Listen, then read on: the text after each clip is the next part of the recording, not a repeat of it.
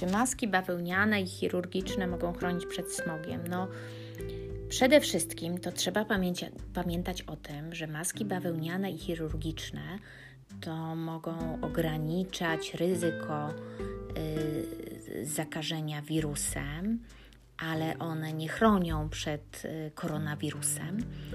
Tak samo nie będą chronić przed smogiem.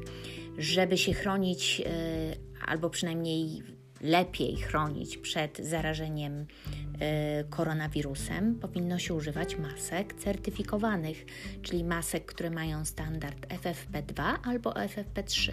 I są kraje w Europie, które już teraz y, wprowadziły obowiązek noszenia właśnie tylko takich masek.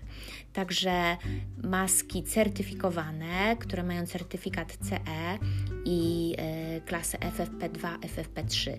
To są oznaczenia gęstości filtrów.